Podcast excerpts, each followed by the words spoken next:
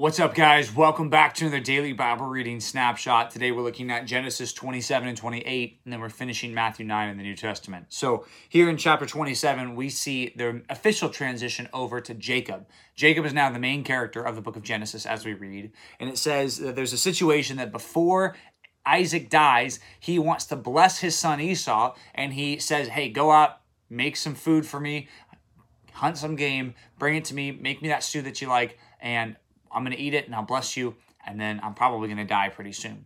So Rebecca overhears this, which remember, Rebecca is the mastermind of this story as you read. She's the one who initiates this. She says, Hey, Jacob, I just heard this thing that your dad said. Why don't you go prepare the stew and, and you figure this out? And then you go in there and you pretend to be Esau, then you can be blessed. And Jacob has a bunch of questions. He's like, wait, no, no, no. Like, he smells different. He, he looks different. And she says, don't worry. He, he's like almost blind. He won't notice. So we get Jacob tricking his blind dad okay? All spurred on by his mom.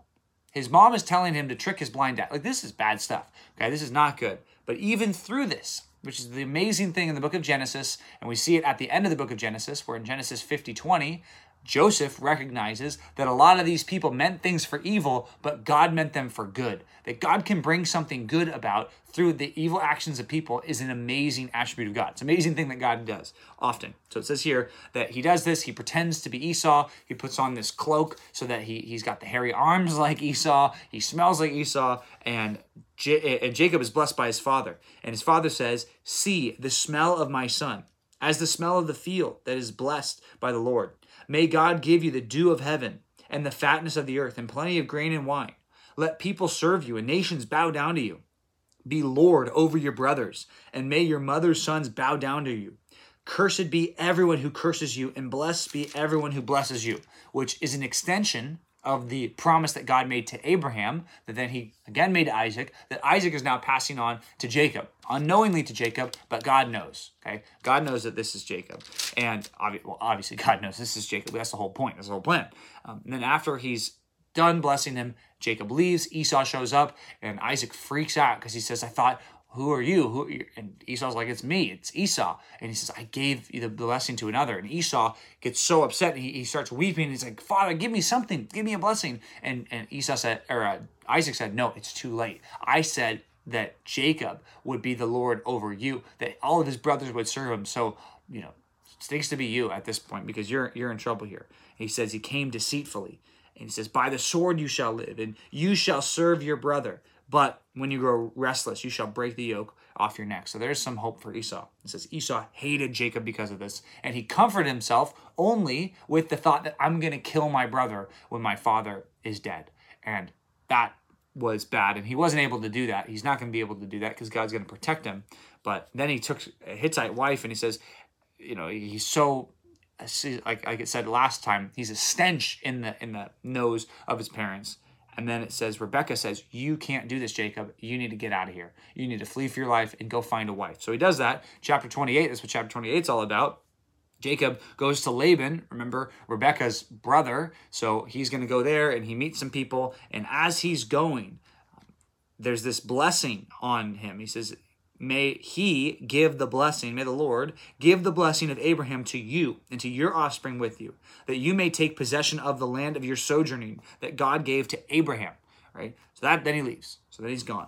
And Esau, it says, marries an Ishmaelite. Jacob dreams. And what does Jacob dream? Well, God speaks to him in a dream. He says, I am the Lord, the God of Abraham, your father, and the God of Isaac. The land on which you lie, I will give to you and to your offspring. And I want you to pause and think who is the original audience?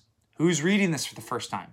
A bunch of Israelites that are going to come back into the land that are going to take possession of the land.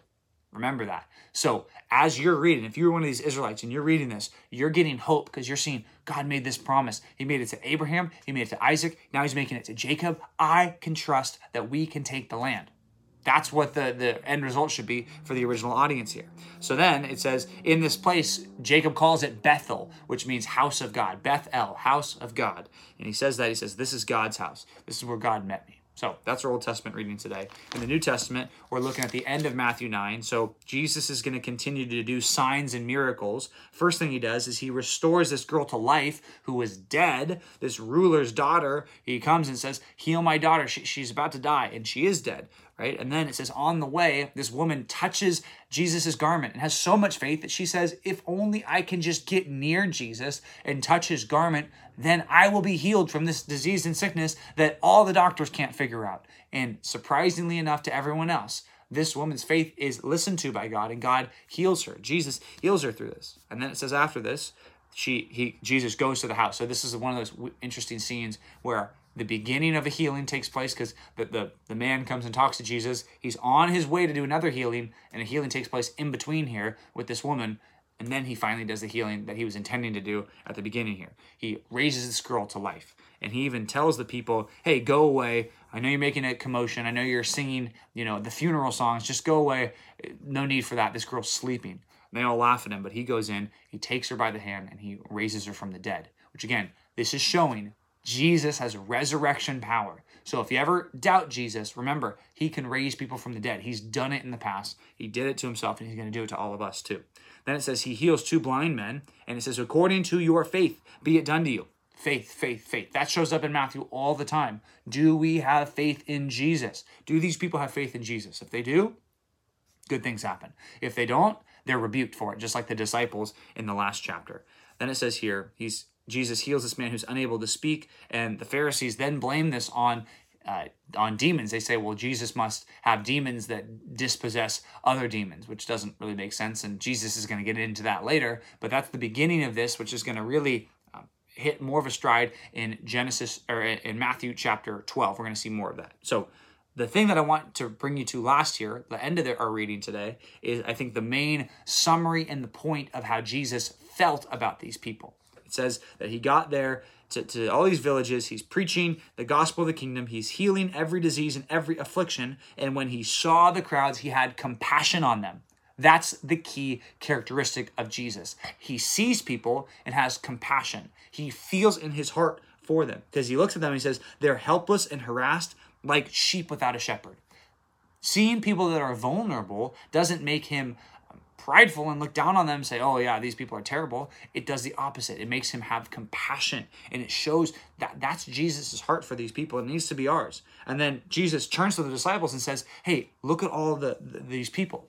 The fields are white for harvest. You need to ask and plead earnestly with God that He would send out more laborers. So when you see a world that is hard to reach and people are lost in their sin, what it should do, first of all, is give you compassion. You should have compassion on them. And then the second thing is you need to pray earnestly that God would send out laborers into the harvest field. And I think the more you pray that and the more earnest you are in asking God for that, the better harvester you will be, the better disciple maker you will be, the better evangelist that you will be. The more you're prayerfully, earnestly asking God to bring up more leaders and more disciplers, the better leader and discipler you're going to be because you'll be like Jesus, having the heart of Jesus and doing the work that Jesus did, even if it's in a small way here on this earth. So, thanks for reading. We'll see you back tomorrow for another daily Bible reading snapshot.